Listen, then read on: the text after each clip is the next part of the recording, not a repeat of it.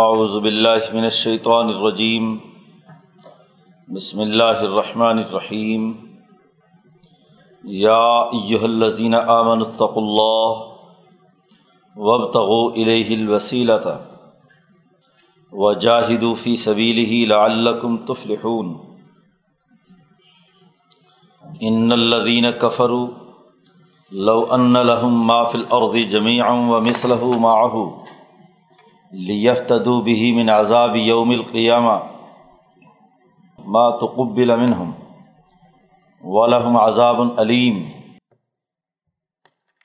یریدون ان من النار وما هم بخارجین منها ولہم عذاب مقیم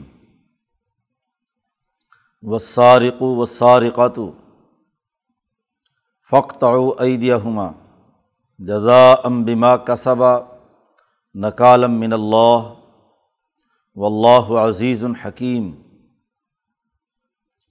فمن تاب من بعد ظلم ہی و اسلح فن اللہ یتوب علیہ۔ ان اللہ غفور الرحیم علم تعلم ان اللہ له ملک السماوات والارض؟ یعذب من یشاء و یغفر لمن یشاء واللہ علا کل شیء قدیر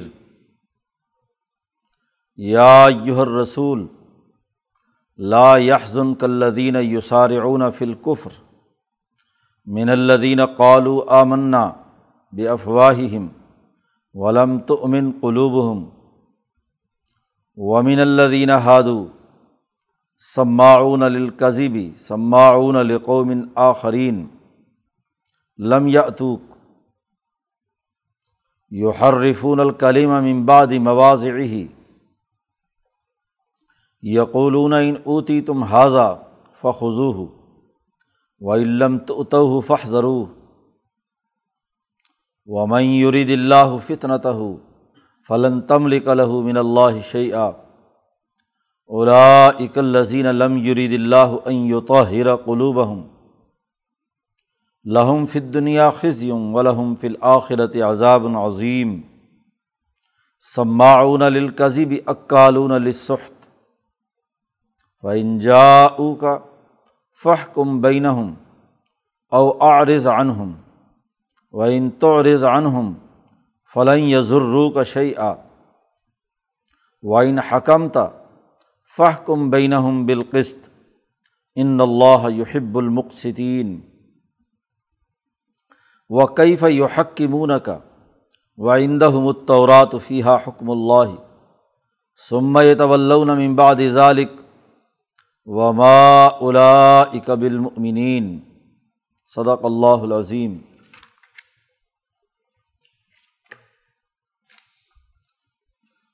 گزشتہ رقوؤں میں یہودیوں، عیسائیوں اور منافقین کے حوالے سے معاہدات توڑنے اور انسانی حقوق کو پیمال کرنے کا تذکرہ چل رہا ہے کہ کیسے انہوں نے معاہدات کی خلاف ورزی کی اور اس کے نتیجے میں اللہ پاک نے انہیں سزا دی۔ پیچھے قانون بیان کیا گیا۔ کہ جو آدمی کسی کو ناحق قتل کرے، جان بوجھ کر فساد مچائے، اللہ اور اس کے رسول سے اعلان جنگ کرے، تو اس کی سزا ڈاکے، ڈکیتی وغیرہ کی پچھلے رقوع کے آخر میں بیان کی گئی تھی۔ ایسا ہی میساک مسلمانوں سے بھی لیا گیا تھا، جس کا تذکرہ پیچھے کیا جا چکا ہے۔ کہ اللہ کی نعمتیں تم پر ہوئی ہیں اور تم نے بھی ایک میساک اللہ سے کیا ہے بات کو تسلیم کرنے اور اطاعت کرنے کا۔ یہودیوں اور عیسائیوں اور منافقین کی یہ صورت حال ہے۔ تو اب مسلمانوں کو براہ راست پھر حکم دیا جا رہا ہے۔ یا یو الزین آمن الطق اللہ۔ ایمان والو، اللہ سے ڈرو۔ معاہدات کے پورا کرنے کا حکم اس صورت کا بنیادی موضوع ہے۔ تو جو تم نے معاہدے کیے ہیں انہیں پورا کرو۔ اوف و بالعقود کا لازمی نتیجہ یہ ہے کہ تمہارے دلوں میں اللہ کا ڈر پیدا ہو۔ اللہ کا خوف پیدا ہو۔ اور یہ تقوا پیدا کرنے کے لیے دو چیزیں لازمی ہیں۔ وبتغو الہ الوسیلہ سب سے پہلی چیز یہ کہ تم اللہ کی طرف وسیلہ تلاش کرو۔ اس کے لیے جد وجہد اور کوشش کرو۔ اللہ تک پہنچنے کا وسیلہ تقرب بارگاہ الہی حاصل کرنے کا طریقہ اس کی تلاش کرو۔ اور اللہ کے ساتھ تعلق قائم کرنے کا وسیلہ انسانیت کی خدمت ہے۔ عدل و انصاف ہے۔ کیونکہ تقوا کے سب سے زیادہ قریب تر یہی بات ہے۔ پیچھے اردلو ہوا اقرب التقوا کا حکم دیا گیا تھا۔ عدل و انصاف قائم کرنے کا حکم دیا گیا تھا۔ صلا رحمی کرنے کا حکم دیا گیا تھا۔ یہ تمام وہ واسطے ہیں جو قرب بارگاہ الہی پیدا کرنے کا ذریعہ بنتے ہیں۔ وسیلہ کا ترجمہ حضرت عبداللہ ابن عباس رضی اللہ تعالیٰ عنہما اور دیگر مفسرین نے تقرب بارگاہ الہی سے کیا ہے۔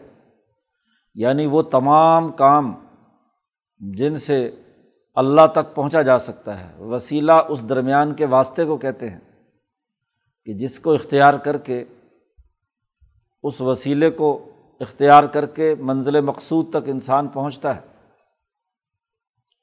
تو وہ تمام اعمال و افعال وہ اجتماعی جد وجہد اور کوشش معاہدات کا پورا کرنا، یہ تمام کے تمام وہ وسائل ہیں جو اللہ تک پہنچنے کا ذریعہ بنتے ہیں۔ حضور اقدس صلی اللہ علیہ وسلم نے یہ ارشاد فرمایا پوری اپنی امت کو کہ وسیلہ ایک بہت اونچے درجے کا مقام ہے عرش الٰہی کے نیچے، اور اس تک صرف انسانوں میں سے ایک آدمی پہنچ پائے گا۔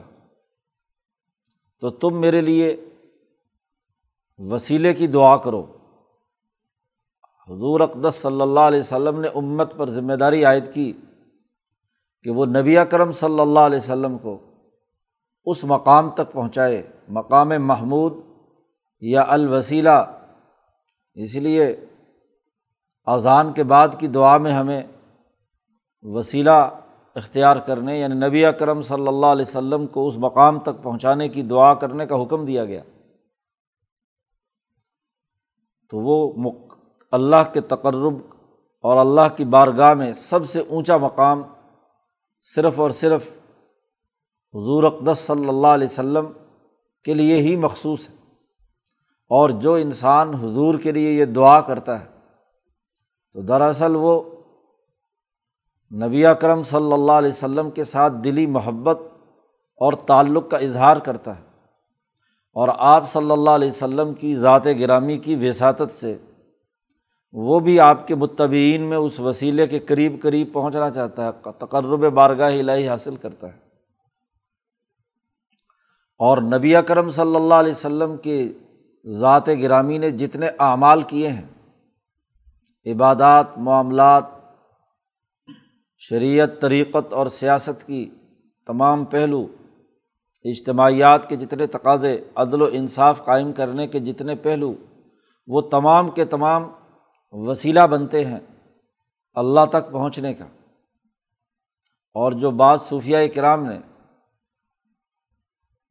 نبی اکرم صلی اللہ علیہ وسلم کے بعد صحابہ پھر اپنے سلسلے کے اولیاء، بزرگوں یا اپنے مشائق کو وسیلہ قرار دیا ہے تو وہ بھی اسی تناظر میں ہے کہ وہ تمام بزرگ اور اولیاء اللہ مشائق وہ تمام اپنے مرشدین جو نبی اکرم صلی اللہ علیہ وسلم کی کامل سنت کی اتباع کرتے ہوئے لوگوں کو نبی کے ساتھ جوڑتے ہیں اور نبی کے ذریعے سے پھر اللہ تک پہنچنے اور قرب بارگاہ الہی حاصل کرنے کا ذریعہ بنتے ہیں۔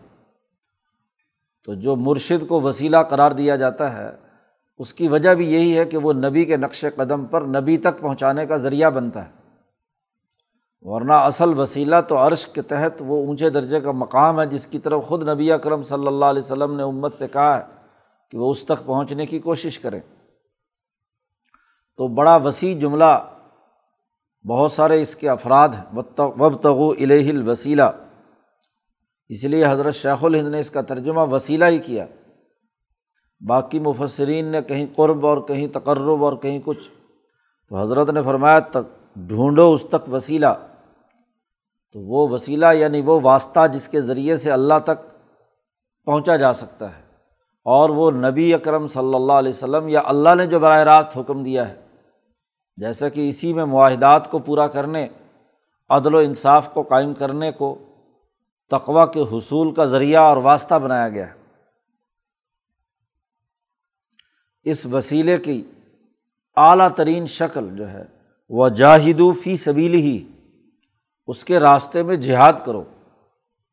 اس وسیلے کی اعلیٰ ترین شکل کہ وہ لوگ جو اللہ اور اس کے رسول کے خلاف اعلان جنگ کیے ہوئے یو حاربون اللہ و رسول و یسعون فل عرد فسادن جو اللہ اور اس کے رسول سے اعلان جنگ کیے ہوئے ہیں، زمین میں فساد مچاتے ہیں۔ ان کے مقابلے پر جہاد کا راستہ اختیار کرو، جد وجہد کا راستہ اختیار کرو۔ تو تقوا کا اختیار کرنے کا حکم دیا تقوا کا ذریعہ وسیلہ ہے اور وسیلے تک پہنچنے کا ذریعہ جہاد ہے۔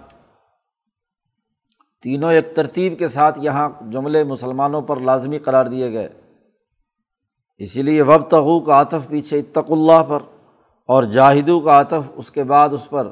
تو تقوا ابتغاء الوسیلہ اور جاہ جہاد فی سبیل اللہ۔ یہ تین کام کرنے کا حکم دیا گیا اور یہ تینوں تم نے معاہدے کیے ہیں۔ اللہ کو السط و بربکم کے معاہدے کے تحت اللہ کو مانا ہے۔ پھر نبی کی اطاعت کا، سمعنا و اطانہ کا معاہدہ اور میساک کیا ہے۔ اور نبی نے عدل و انصاف قائم کرنے کے لیے جد وجہد اور جہاد کا راستہ تمہارے لیے متعین کیا ہے۔ تو ایسی صورت میں تمہارے پاس ایک ہی راستہ ہے کہ جو معاہدات تم نے کیے ہوئے ہیں، اے ایمان والو، تم اس پر کام کرو۔ اس کے مقابلے میں ان الدین کفر جو لوگ کافر ہیں، لو ان لہم مافل عرضی جمی ان کافر لوگوں کے تمام وسیلے کٹ جاتے ہیں، جو اللہ کا انکار کرتا ہے، جد و جہد کا راستہ اختیار نہیں کرتا۔ وسائل کو صحیح طریقے سے اختیار نہیں کرتا، تو جب اس کے تمام واسطے اور وسائل کٹ گئے، تو لو ان لہم مافل عردی جمیع و مسلح ماہو اگر ان کے پاس زمین میں جتنے وسائل ہیں، یہ سب کے سب بھی ان کے پاس ہوں، اور بلکہ اس سے ڈبل دگنا و مسلح ماہو تمام چیزیں جو آسمان و زمین میں ہیں وہ ان کے پاس ہوں۔ اور یہ فدیہ دے کر اللہ کے عذاب سے بچنا چاہیں تو ماتقبل امن ہوں لیفتدو بھی من عذابی یوم القیامہ، تاکہ یہ فدیہ دیں قیامت کے عذاب کے بدلے میں پیسے دے کر، کوئی رشوت دے کر۔ اور رشوت بھی کیا دے رہے ہیں؟ پورے قرۂۂ عرض پر جتنی چیزیں موجود ہیں وہ، اور اس جیسی اتنی ہی ڈبل۔ اگر ان کے پاس یہ ہوں اول تو یہ ہونا مشکل ہے، کیونکہ جب انہوں نے وسائل کاٹ دیے، اللہ کا انکار کیا، تو جن کے ذریعے سے پوری قرۂۂ عرض کی تمام چیزیں انہیں حاصل ہونی تھیں، وہ تو یہ کاٹ چکے کفر کی وجہ سے۔ تو اس لیے لو کہا ہے، اگر ہو اور پھر یہ فدیہ دیں قیامت کے دن بالفرض، پیش کریں اللہ کو کہ لو جی یہ ساری چیزیں لو، ہماری جان چھوڑ دو۔ تو مات قبل امن ہو تو ان سے کسی صورت میں وہ قبول نہیں ہوگا۔ یہ ان سے قبول نہیں کیا جائے گا۔ کیوں؟ انہوں نے وہ وسیلہ کاٹ دیا، وہ عدل و انصاف کے اچھے اعمال کاٹ دیے، وہ نبی سے تعلق کاٹ دیا۔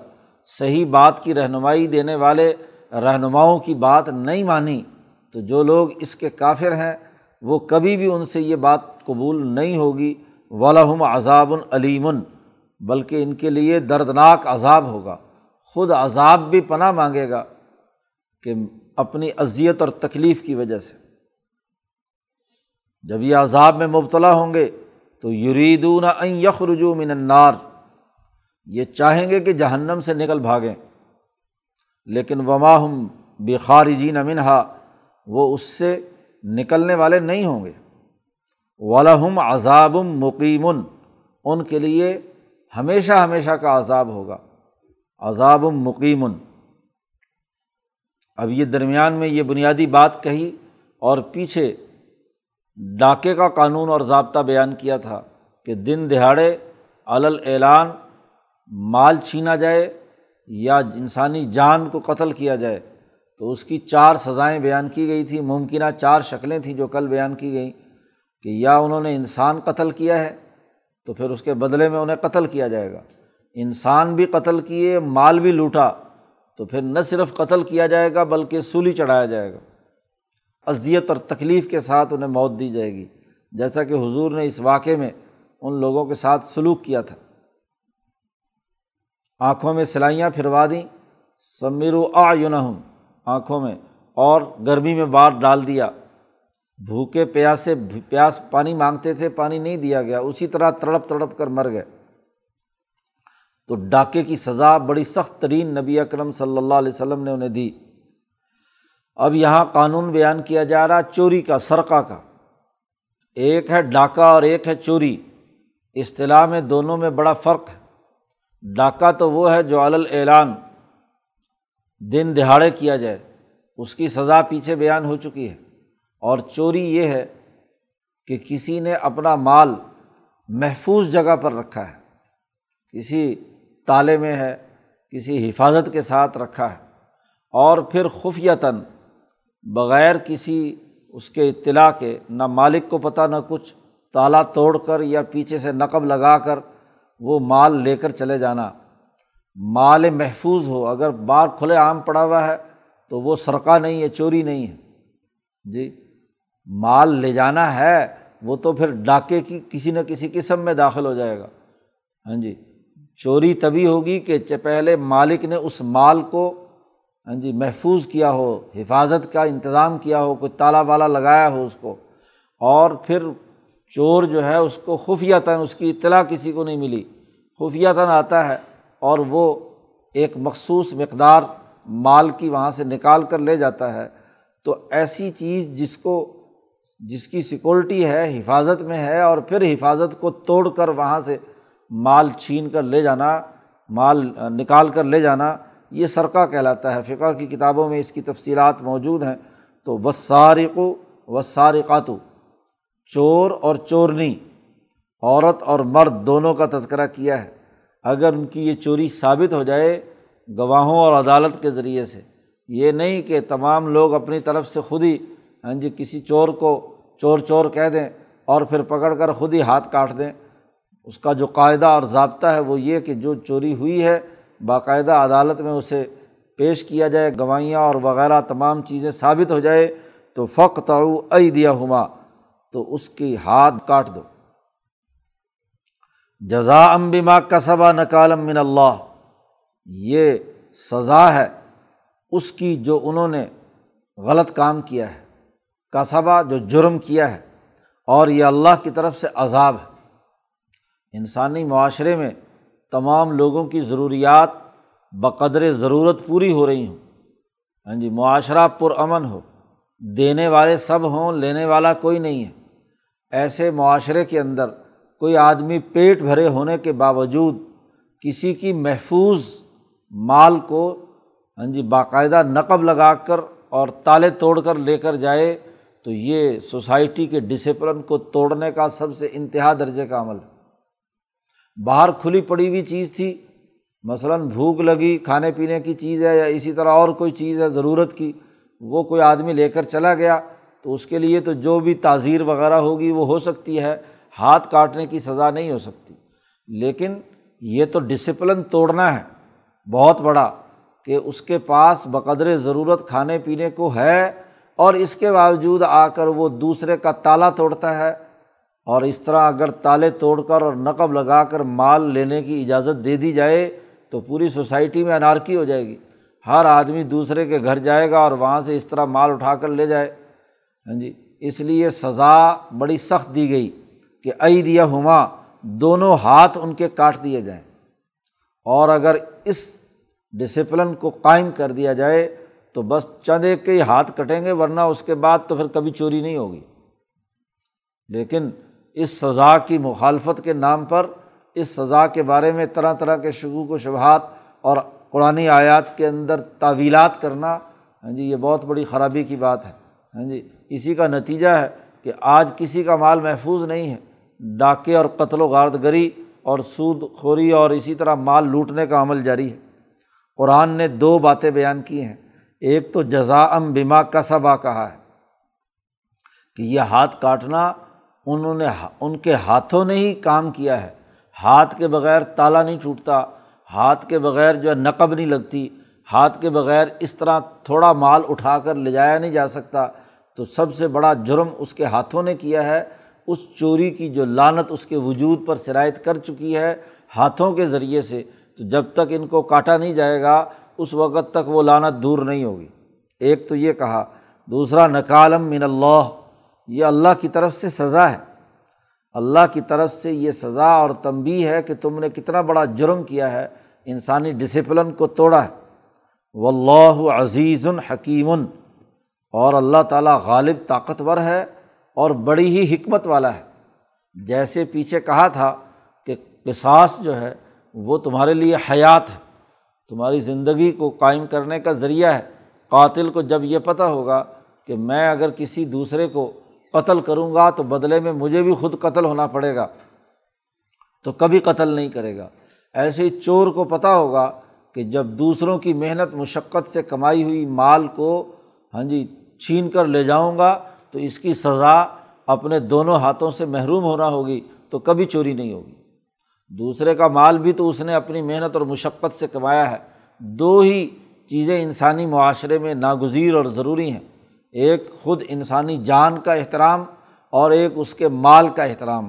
جی ان دما اکم و اموالکم حرام کا حرمت یوم کم ہادہ حضور صلی اللہ علیہ وسلم نے ان دو ہی کی حرمت بیان کی ہے۔ اور اعراضہ کم کی بھی حرمت بیان کی ہے، عزت کی بھی، اور اس کی بھی سزا حد قذف مقرر کی گئی ہے۔ یہ حدود اسی تناظر میں کہ ساتھ جان کو نقصان پہنچایا تو حد قصاص قصاص ہے اور باقی حدود جو ہیں، چوری کی، وہ جس میں انسانی کو ہاں جی مال کے لوٹنے کے تناظر میں ہے۔ اسی طریقے سے حد قذف بہتان کی اساس پر ہے۔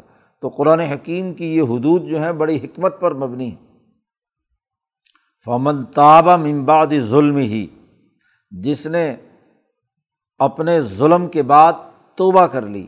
اور زبان سے صرف توبہ کافی نہیں، اس کے لیے یہ ضروری ہے کہ کسی کا چوری کیا ہوا مال اس نے چرا لیا تھا اور وہ واپس کیا ہے۔ اس نے واپس کیا ہے، اس کی ملکیت میں دوبارہ پہنچا دیا کہ یہ اس کا مال اس تک پہنچ جائے۔ تو توبہ تبھی ہوگی۔ مال کھا پی کر ہڑپ کر جائے اور بس زبان سے توبہ توبہ کرے تو یہ توبہ نہیں ہے۔ توبہ کی شرائط میں سے ہے کہ کسی کا مال لوٹا ہے تو اتنا ہی مال اس کو واپس پہنچانا ضروری ہے۔ وہ اسلحہ اور آئندہ کے لیے اس نے اپنی اصلاح کر لی کہ آئندہ یہ حرکت نہیں کرے گا، کسی دوسرے کا مال اس طرح نہیں لوٹے گا۔ تو فن اللہ یتوب علیہ تو بے شک اللہ تبارک و تعالیٰ اس کی توبہ قبول کرنے والا ہے۔ ان اللہ غفور الرحیم بے شک اللہ تعالیٰ معاف کرنے والا ہے، رحم کرنے والا ہے۔ علم تعلم، کیا تمہیں معلوم نہیں؟ کہ ان اللہ لہ ملک السماوات والارض، کہ بے شک اللہ ہی کے لیے آسمانوں اور زمینوں کی حکمرانی۔ یعذب من یشاء، جس کو چاہے عذاب دے اور جس کو چاہے معاف کر دے۔ و اللہ علاق الشعین قدیر، اللہ تعالیٰ ہر چیز پر قادر ہے۔ تو اللہ جس کو چاہے معاف کر دے اور جس کو چاہے ہاں جی سزا دے۔ تو اسی کے مطابق اللہ نے یہ قانون جاری کیا ہے سزا دینے کا، کہ جو چوری کرے گا اس کے ہاتھ کاٹے جائیں گے۔ اب پیچھے ان تمام کی نام نہاد مسلمانوں، منافقین یعنی جو حقیقت میں کافر تھے، یہ یہودی جو معاہدات توڑ رہے تھے، حضور کے خلاف کاروائیاں کر رہے تھے، تو آپ صلی اللہ علیہ وسلم کو مخاطب کر کے کہا، یا یوہر رسول لا یحزن کلدین یوسار اون فلقفر آپ کو غمگین نہ کریں۔ وہ لوگ جو کفر میں دوڑ دوڑ کر جا رہے ہیں، ان لوگوں میں سے جو ایمان لائے۔ اللہ دینہ قالو جنہوں نے کہا، آمنا بھی افواہم کہ ہم ایمان لائے۔ لیکن یہ بات کہی انہوں نے بے افواہم اپنے منہوں سے۔ اپنی زبان سے وہ یہ کہتے ہیں کہ آ منا حالانکہ ولم تو امن قلوب ہم اور ان کے دل ایمان والے نہیں ہوئے۔ حقیقی ایمان نہیں ہے۔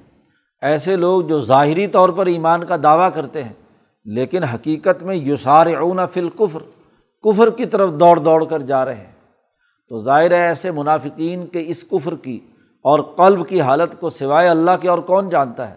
اسی لیے پیچھے کہہ دیا تھا کہ اللہ تعالیٰ جانتا ہے کہ جو کچھ آسمانوں، زمینوں میں ہے اور اس کی بادشاہی تمام معاملات میں ہے، تو اللہ تعالیٰ کے علم میں ہے کہ کون آدمی ہے، کس نے کیا ہے۔ یہ کفر کا معاملہ اختیار کیا ہے۔ یہ ان لوگوں کی یہ کارستانیاں، یہ چوری، ڈاکے، یہ معاہدات توڑنا، یہ آپ کو غمگین نہ کرے۔ اور ومین اللہ دینا ہادو پیچھے اللہ دینا یوسار فلقفر کرنے والوں میں دو باتیں آ گئی من اللہ دینا قالو آمنا، اور اسی پر عطف ہے۔ ومن اللہ دینا ہادو اور وہ لوگ بھی جو یہودی ہوئے۔ یہ آپ کو ہاں جی غمگین نہ کریں۔ کون لوگ ہیں وہ؟ سماعون القضیبی سماعون القومن آخرین۔ یہ جاسوسی کرتے ہیں جھوٹ کے لیے۔ آپ کی مجلس میں آتے ہیں، کوئی ایک آدھ بات ان کو علم میں آ جاتی ہے، تو اس میں سو جھوٹ ملا کر جا کر دشمنوں کے سامنے ہاں جی وہ باتیں بیان کرنے کے لیے یہ آتے ہیں۔ ظاہری طور پر ایمان کا دعویٰ اس لیے کیا ہے کہ مسلمانوں کی جماعت میں بیٹھ کر یہاں سے جاسوسی کریں۔ سماعون القومن آخرین۔ دوسری جماعت کے لیے جاسوسی کرنا چاہتے ہیں۔ ایک تو خود اس آپ کی بات میں جھوٹی باتیں ملانے کے لیے دو باتیں کہی ہیں۔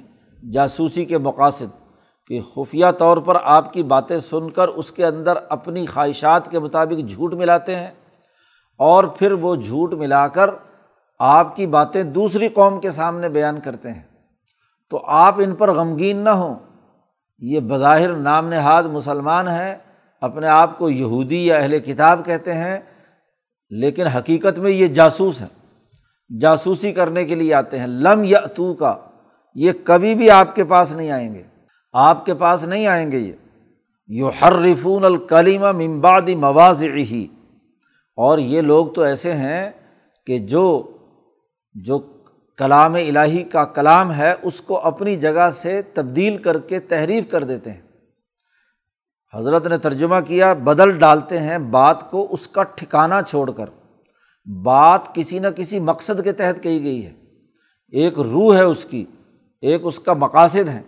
تو اس بات کے اندر ایسی تبدیلی کر دیں گے کہ وہ اس کی جو اصل روح ہے وہ فنا ہو جائے۔ جو اس کا اصل مقصد اور ہدف اور ٹھکانا ہے وہ نہ رہے۔ تو یہ تحریف کرتے ہیں۔ یہ منافق مسلمان بھی اور یہ یہودی بھی۔ اور یہودیوں کی یہ مثال موجود تھی کہ وہ اس طرح کی حرکت کرتے تھے۔ خاص طور پر ایک واقعہ وقوع پذیر ہوا کہ ایک یہودی مرد اور عورت نے ذنا کیا۔ اب وہ اعلیٰ خاندان سے لوگ تھے، تو اب ظاہر ہے کہ یہ مذہبی طبقہ جب کسی طاقتور اور اعلیٰ خاندان کے لوگوں کو دیکھتا ہے اور ان پر سزا نافذ کرنے کا وقت آئے، تو پھر تبدیلیاں اور تغیرات پیدا کرتے ہیں۔ انہوں نے تورات کے اندر تحریف کی ہوئی تھی۔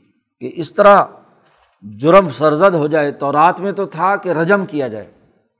ان کو دونوں کو سنسار کیا جائے، جو جنا کا اعتراف کر لیں جنا ثابت ہو جائے، تو ان کی ایک ہی سزا ہے۔ تو رات میں یہ حکم موجود تھا۔ تو اب طاقتور لوگوں کو وہ یہ سزا دینا ہاں جی ان کے لیے مشکل تھا۔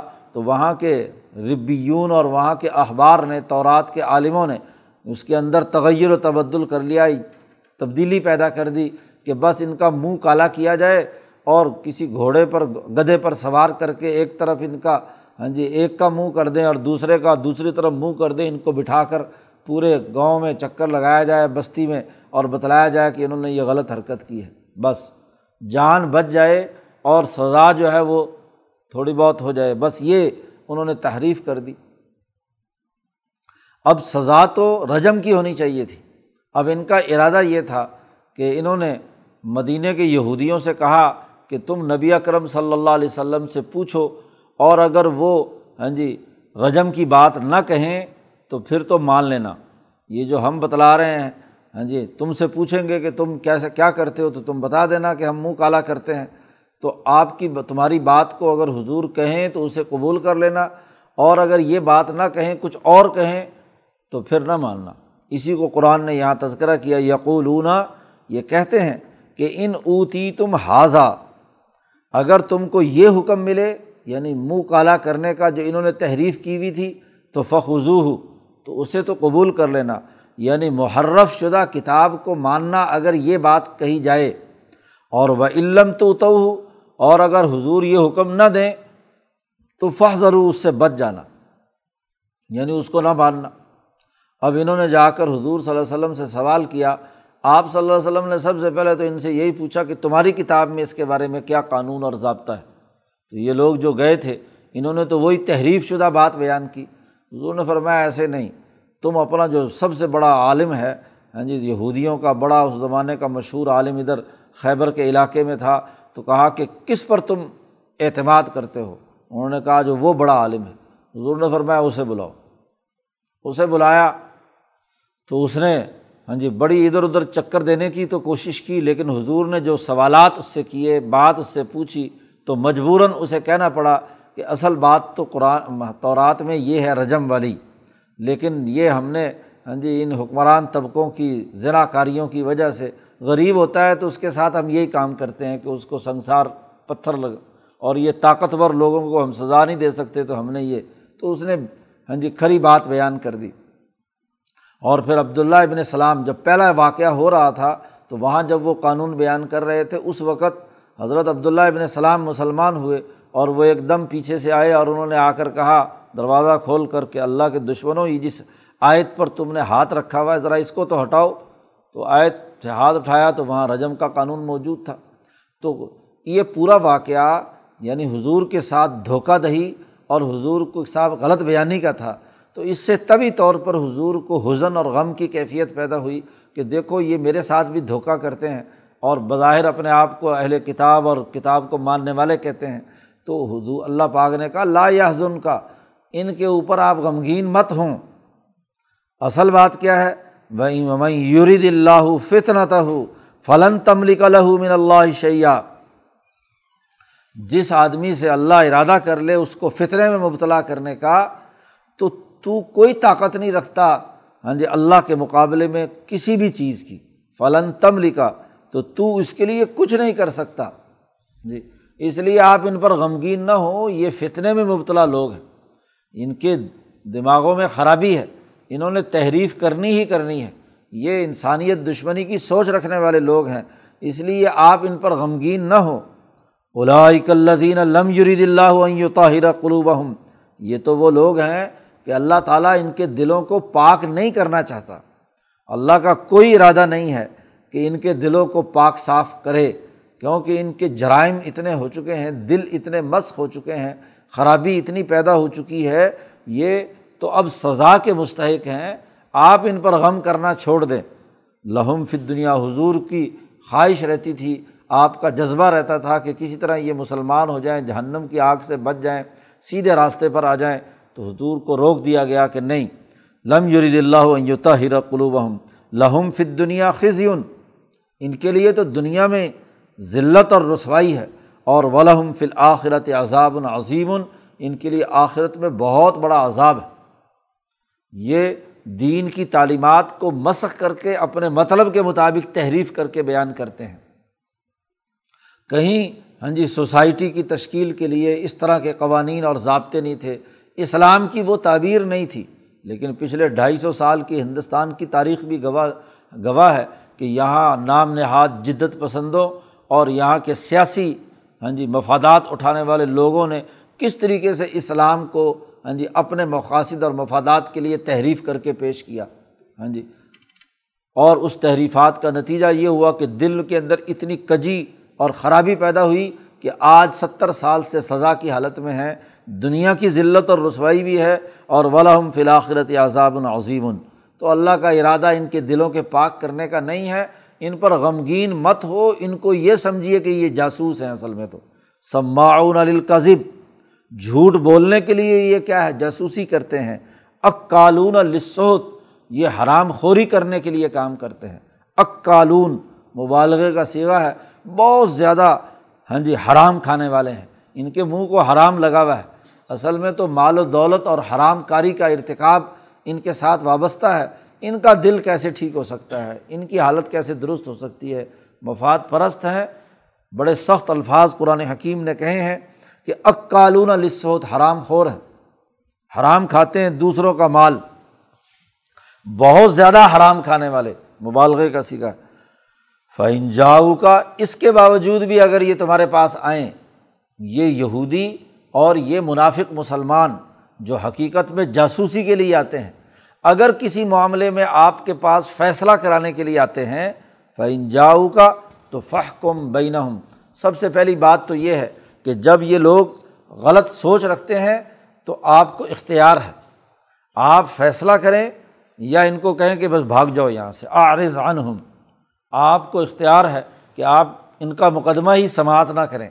کیونکہ جو بد اخلاق ہیں جن کے دل مس ہو چکے ہیں، جو حرام خوری میں مبتلا ہے جو اسی طریقے سے بد اخلاقی کی حالت میں ہے جاسوسی کرنے کے لیے آتے ہیں، تو آپ ان کا مقدمہ ہی نہ سنیں۔ عرض عنہم۔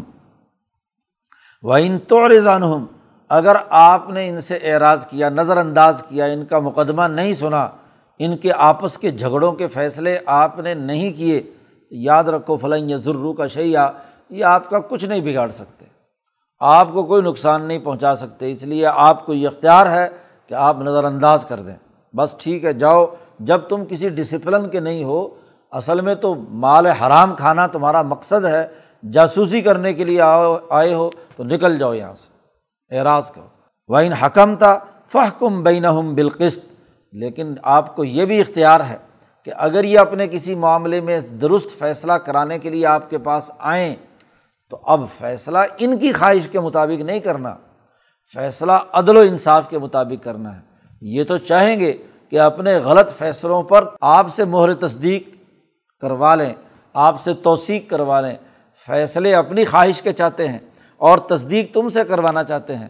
اس لیے لیکن فیصلہ کرنے کا موقع آئے بھی تو آپ فہ کم بین بالقست عدل و انصاف کے مطابق فیصلہ کیجیے ان اللہ یحب المقصین بے شک اللہ تعالیٰ انصاف کرنے والوں کو ہی پسند کرتا ہے، ان سے محبت کرتا ہے۔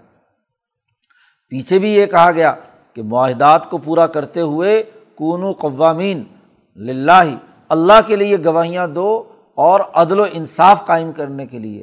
یعنی جی بالقست عدل و انصاف کی گواہی دو، چاہے تمہارے والدین کے خلاف ہی کیوں نہ ہو، عزیز و اقاربی کے خلاف کیوں نہ ہو۔ اور یہاں پھر کہا گیا کہ عدل و انصاف کے مطابق آپ کو فیصلہ کرنا ہے معاہدات جو یہ توڑتے ہیں، ان کی پرواہ نہیں کرنی۔ ہاں جی اوف و بالعقود، معاہدات پر پورا اترو۔ اور معاہدہ سب سے بڑا مسلمان جماعت کا یہ ہے کہ وہ عدل و انصاف کے مطابق فیصلہ کرے۔ یہ نبی کرم صلی اللہ علیہ وسلم اور نبی کرم صلی اللہ علیہ وسلم کے تمام جانشین قیامت تک آنے والوں سے یہ بات کہی گئی ہے کہ ایسے حرام خور، ایسے جاسوسی کرنے والے لوگ فیصلہ کرانے کے لیے آپ کے پاس آئیں۔ تو آپ یا تو اعراض کریں کہ بھاگ جاؤ یہاں سے، تم اس قابل نہیں ہو کہ تمہارا کوئی فیصلہ کیا جائے۔ بد اخلاق اور حرام خور ہو۔ اور اگر فیصلہ کرنا بھی پڑے تو عدل و انصاف کے مطابق ٹھیک ٹھیک جو صحیح ہے، ان کی خواہشات اور ان کے بیانیات بیانیے کو قبول کرنے کی ضرورت نہیں۔ ٹھوک بجا کر عدل و انصاف سے اپنی رائے کا اظہار کرو، فیصلہ کرو۔ قرآن حکیم ان یہودیوں کے بارے میں کہتا ہے وہ کئی فی حق کا بائندہ متورات آپ کے پاس فیصلہ کرانے کے لیے کیوں آ گئے؟ ہاں جی آپ سے فیصلہ کرانے کے لیے کیسے آئے؟ کس طرح آپ کو یہ منصف بنا رہے ہیں؟ حالانکہ بائندہ تورات ان کے پاس تورات موجود ہے اور فیحا حکم اللہ ہی اس میں واضح اور دو ٹوک حکم موجود ہے۔ تو جب اللہ کی کتاب میں واضح اور دو ٹوک حکم موجود ہو، تو پھر یہ فیصلہ کرانے کے لیے آپ کے پاس کیوں آ رہے ہیں؟ مقصد یہ ہے کہ کسی نہ کسی طریقے سے اپنے مطلب کی بات کوئی نہ کوئی نکلوا لیں۔ اور اس کو غلط طور پر استعمال کریں۔ سم طب اللہ ذالق اور اللہ کے واضح حکم کے باوجود یہ اس سے روح گردانی کر رہے ہیں، اس سے پھرے جا رہے ہیں۔ تو یہ آپ کے پاس فیصلہ کرانے کے لیے آنا نہیں ہے، یہ دراصل آپ کو ہاں جی جاسوسی کرنے کے لیے اور آپ کی بات کے اندر سے کچھ اپنے مطلب کی باتیں نکالنے کے لیے آنا چاہتے ہیں۔ اگر اللہ کی بات ہی ماننی تھی تو اللہ کی بات تو ان کی کتاب میں دو ٹوک موجود تھی کہ رجم کرو۔ سزا دو ان کو۔ حقیقت یہ ہے کہ وما الائی بالمؤمنین یہ لوگ ایمان لانے والے نہیں ہیں۔ یہ کفر میں انہوں نے اختیار کیا ہوا ہے، معاہدات کو توڑنا ان کی روایت بن چکا ہے۔ یہ سود خوری کے لیے جاسوسی کرتے ہیں، لوگوں کا مال ہڑپ کرتے ہیں اور جھوٹ بولنے کے لیے تمہارے معاشرے میں آتے ہیں۔ اس لیے ان سے بچو۔ معاہدے کا لازمی تقاضا یہ ہے کہ جو جہاد کرنے والی پارٹی ہے وہ اپنے میں سے جاسوسوں کو اپنے سے علیحدہ کرے، جو جاسوسی کا نظام کر رہے ہیں۔ اگر جاسوسی کا نظام برقرار رہے دوسروں کا، دشمن کا، تو پھر تو جہاد اور دشمن کے مقابلے میں جد وجہد کرنا خاصا مشکل ہو جائے گا۔ تو اس رقوع میں ہاں جی اللہ تک پہنچنے اور اللہ کے احکامات اور معاہدات کو پورے طریقے سے سر انجام دینے اور اس کے مطابق جہاد کا راستہ اختیار کرنے کا حکم دیا گیا ہے۔ اللہ تعالیٰ قرآن حکیم کو سمجھنے اور عمل کرنے کی توفیق عطا فرمائے۔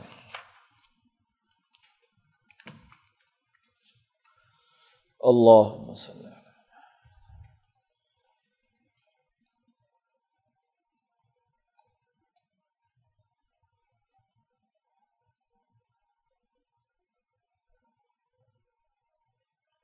اجمعین برحمتہ